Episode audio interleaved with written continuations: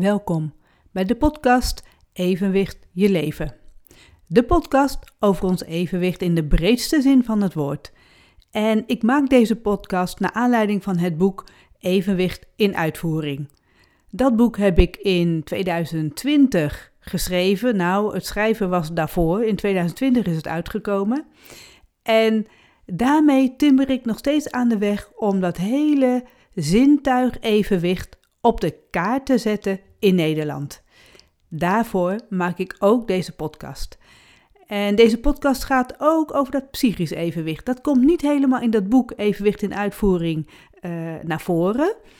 Alleen ja, dat heeft er natuurlijk wel van alles mee te maken. In al die ervaringsverhalen lees je wel al dat psychische, uh, nou ja, wat er ook mee te maken heeft als er iets gebeurt met je evenwicht.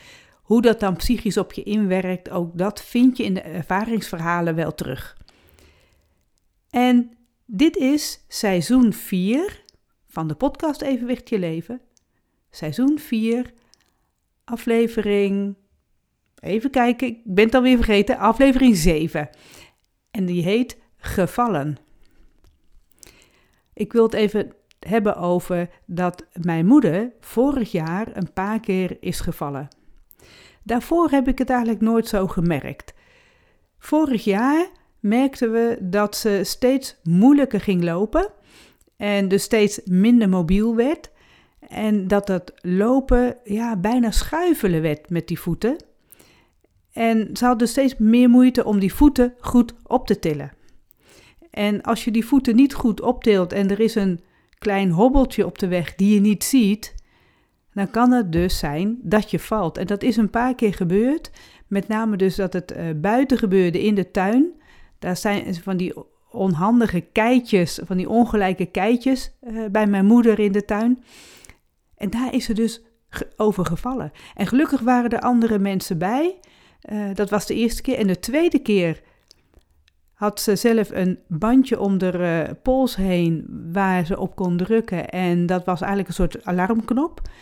En daarop is de thuiszorg gekomen om haar te helpen. En ik meen dat het ook nog een keer is gebeurd op een ander moment, uh, wat nog wel redelijk goed is afgelopen. Want die twee keer heeft ze dus zich echt bezeerd. Dat het ook echt pijnlijk was, sowieso dat de kniepijn deed, maar ook dat er een gezicht stuk was.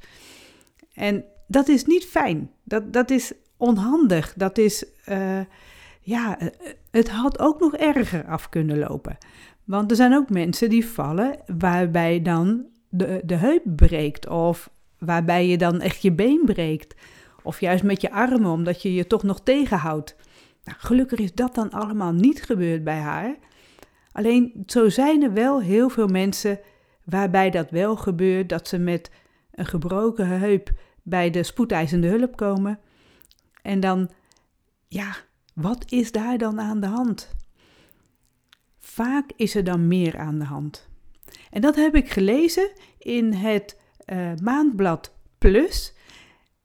Kan ik ook nog wel even bijvertellen, want Plus zelf, daar heb ik geen abonnement op. Maar mijn moeder, die had dat wel. En mijn moeder is dus op 20 april 2023 overleden. Vanaf nu een paar maanden geleden. En zij had dus een abonnement op de Plus. Het grootste maandblad wat er is in Nederland, staat erbij. En zij las dat blad dus altijd, al een hele tijd, al een paar jaar. En elke keer als ik bij haar was, dan ja, bladerde ik dat een beetje door, omdat ik echt zo had van, nou, dat is voor de mensen die echt wat ouder zijn. Niet wetend dat ik zelf ook al lang die leeftijd heb, dat al die onderwerpen in dat blad ook op mij van toepassing zijn. en mijn moeder had dus het abonnement. Wij hebben het abonnement stopgezet, maar dan duurt het altijd nog even voordat dat dan helemaal klaar is. Dus ik denk dat dit het laatste maandblad is wat ik krijg uh, naar aanleiding van dat uh, mijn moeder dat abonnement had en wat dus stop is gezet. En dit is dus het maandblad van augustus, juli-augustus 2023. En het artikel gaat over een gebroken heup. Vaak is er meer aan de hand.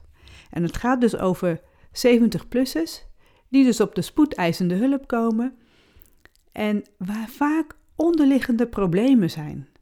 Dus die zijn niet zomaar gevallen, vaak is er meer aan de hand. En dat wordt niet altijd herkend op de spoedeisende hulp. Het artikel gaat over het Tergooi ziekenhuis.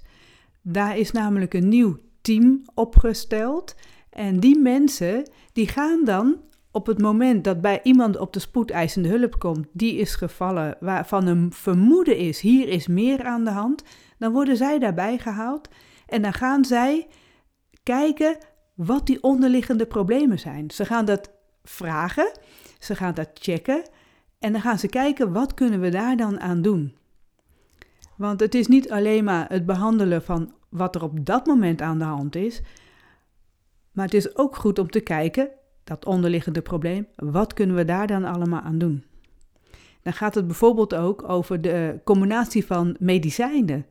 Komt het daardoor dat iemand gevallen is? Die combinatie van medicijnen die maken dat daar een soort duizeligheid bij, bij komt.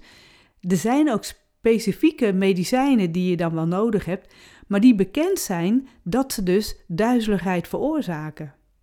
Dat horen die patiënten wel te weten. Hebben ze dat dan wel gehoord van de arts of van degene van de apotheek die dat dan uitgeeft? Van hou er rekening mee dat je hier duizelig van kan worden. Dus ga een hulpmiddel gebruiken om, het, om te lopen. Of doe in ieder geval voorzichtig. Ga met aandacht lopen. Het moet wel bekend zijn als je die medicatie sowieso moet slikken. Hou daar dan rekening mee. Het moet wel gezegd worden. Dus het gaat over combinatie van medicijnen. Welke medicijnen? Maar ook bijvoorbeeld, is er uh, sprake van een blaasontsteking of een longontsteking? Of zijn er uh, hartritmestoornissen die de patiënt zelf nog helemaal niet in de gaten heeft? Ze gaan ook van alles uitvragen over of er dus andere lichamelijke aandoeningen zijn, of er ook psychische klachten zijn, of er geheugenproblemen zijn, stemmingsklachten. En ze gaan ook kijken in hoeverre iemand nog goed zelfstandig kan functioneren. Heeft iemand loophulpmiddelen nodig? Gebruikt hij een stok of een rollator?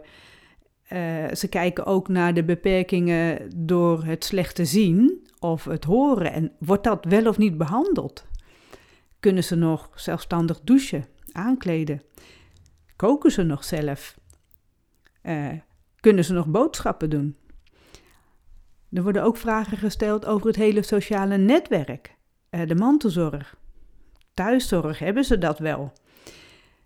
Op die manier gaan deze mensen, dat, dat team, het GEM-team noemen ze dat, even kijken, moeilijk woord, uh, uh, geriatrie, oh lastig, geriatrie Emergency Medicine Team. Een Engelse term dus. Het gaat erom dus, dus dat zij vanuit de geriatrie die eerste hulp bieden aan dus dan de mensen die op de spoedeisende hulp terechtkomen, om dan dus erachter te komen, wat is er nog meer aan de hand dan alleen maar de val die is gebeurd. En dan moet de gebroken heup moet natuurlijk behandeld worden, of als ze een been hebben gebroken of met een arm, dat moet behandeld worden. Maar daarna ook, wat is er nog meer nodig? Ik vind dat heel knap en heel fijn, heel prettig om te horen dat dit nodig is, dat, dat dit uh, er nu is. Dit zou eigenlijk in elk ziekenhuis moeten zijn. En dit zijn toevallig twee dames die dat doen. Ik denk dat in elk ziekenhuis er meerdere mensen moeten zijn die hiervan afweten. En tot mijn grote verbazing, als ik dat hele artikel lees, dan hebben ze dus over die andere mogelijke klachten die er zijn. En er wordt helemaal niks gezegd over dus dat hele evenwicht. Dat dus die evenwichtsorganen, dat daar ook wat mee aan de hand kan zijn. En dat is wat deze mensen er nog bij mogen leren, weten dat het hele evenwicht ook zo belangrijk is. En als dat gecheckt wordt, of die evenwichtsorganen nog wel goed werken. En als dat niet zo is, dan weet je dat de kans op vallen nog groter is bij die 70-plussers. En die evenwichtsorganen, dat is een natuurlijk proces dat ze dus minder goed gaan functioneren. Net zoals we met horen en uh, met kijken. Al die dingen gaan minder functioneren, die zintuigen, uh, de spieren, je, wordt wat minder sterk als je dat niet blijft trainen. Uh, je tast kan zijn dat je minder goed voelt. heb ik heel duidelijk gemerkt bij mijn moeder. Dat zij met haar voeten niet meer goed kon voelen. Nou zijn er mensen die als ze um, suikerziekte hebben, dan hebben ze ook dat het gevoel in die voeten er niet meer is en niet meer goed is. Dan voelen ze ook niet meer of daar wondjes aankomen. Nou had mijn moeder helemaal geen suikerziekte, maar het was bij haar wel zo dat zij die voeten niet meer goed kon voelen. En dan maakt het wel dat als je dat niet meer goed voelt, dat je dan ook die oneffenheden waar je overheen loopt, dus niet voelt. En dus de kans op vallen ook groter wordt. Mede dan ook als die evenwichtsorganen niet goed werken, is dat dubbelop dat het nog moeilijker wordt om ja, uh, goed te lopen zonder te vallen. En gelukkig ook, nadat mijn moeder dus die keer was gevallen, is zij met de rollator daarna elke keer mee naar buiten gegaan. Ze ging eigenlijk de deur niet meer uit zonder rollator. En ik denk dat is heel slim, want die rollator was voor haar toch een houvast om dus uh, zichzelf rechtop te laten lopen, maar ook om die steun te hebben die ze dus gewoon heel erg nodig had. Dat is een prima hulpmiddel. En dat raad ik ook iedereen aan als het lopen dus moeilijker gaat, doordat die voeten niet meer goed werken, doordat je uh, spieren niet meer zo sterk zijn, doordat dus de evenwichtsorganen het niet meer goed doen. Zorg ervoor dat je dus een goed hulpmiddel hebt zodat je nog steeds in beweging kunt blijven. En als ik dan kijk in dat artikel in de Plus, is nog wel wat helemaal op het eind staat: de meeste 70-plussers zijn fit. En we kijken wel mee als het gaat om ouderen met meerdere aandoeningen, omdat zij een kwetsbare gezondheid hebben. Dus ze kijken niet bij elke 70-jarige mee of daar iets aan de hand is. Het is echt voor die mensen waar dus het vermoeden is dat er nog veel meer aan de hand is. En de patiënten die vinden dat natuurlijk alleen maar heel fijn, dat zij toch serieus genomen worden. En het is natuurlijk heel fijn om te weten dat als jij helemaal niet voelt dat er hartritmestoornissen zijn en ze komen daarachter en daar kan ook wat aan gedaan worden, dat het alleen maar heel prettig is. Want op het moment dat dat weer een beetje ja, goed gaat, door medicatie, door dingen die je dan in kunt nemen, dan ja, voel je je ook weer wat beter. En is de kans op vallen ook weer veel kleiner geworden. Dus ja, hierbij, bij, bij, ik, vind het een geweldig initiatief. Het zou echt in heel Nederland mogen en misschien wel overal. Ik, ik weet niet of het ook in andere landen is dat ze dit soort teams al hebben in de geriatrie om dan mee te helpen, om te kijken of er nog meer aan de hand is bij mensen die uh, gevallen zijn. En dan wil ik al die mensen ook ervan op de hoogte stellen van denk erover na, wees je van bewust dat die evenwichtsorganen op een natuurlijke manier verouderen en waarbij ook nog kan zijn dat dat nog veel sneller gaat en dat er zelfs sprake is van evenwichtstoornissen. Want die worden zelfs ook helemaal niet genoemd. Het kan ook echt zijn dat er een evenwichtstoornis is die nog door niemand is ontdekt. En dat horen we nog vaak genoeg, eigenlijk te vaak. Dus ja, als jij nu luistert en jij kent iemand die in de geriatrie werkt, geef aan het belang van dat hele zintuig evenwicht en dat ze daar veel meer over uh, te weten mogen komen. En één manier is dan van dat boek Evenwicht in Uitvoering, want daar staat het allemaal in beschreven. Dus ja, laat die mensen dan dus eens kijken op de website en nou ja, misschien kunnen ze het boek wel eens aanschaffen om veel meer te weten te komen over dat ja, fascinerende zintuig evenwicht, maar ook het belang ervan dat we die kennis, dat dat nodig is om al die mensen te kunnen helpen die, ja, waarvan we willen dat ze niet zomaar meer gaan vallen. Dus dankjewel voor het luisteren.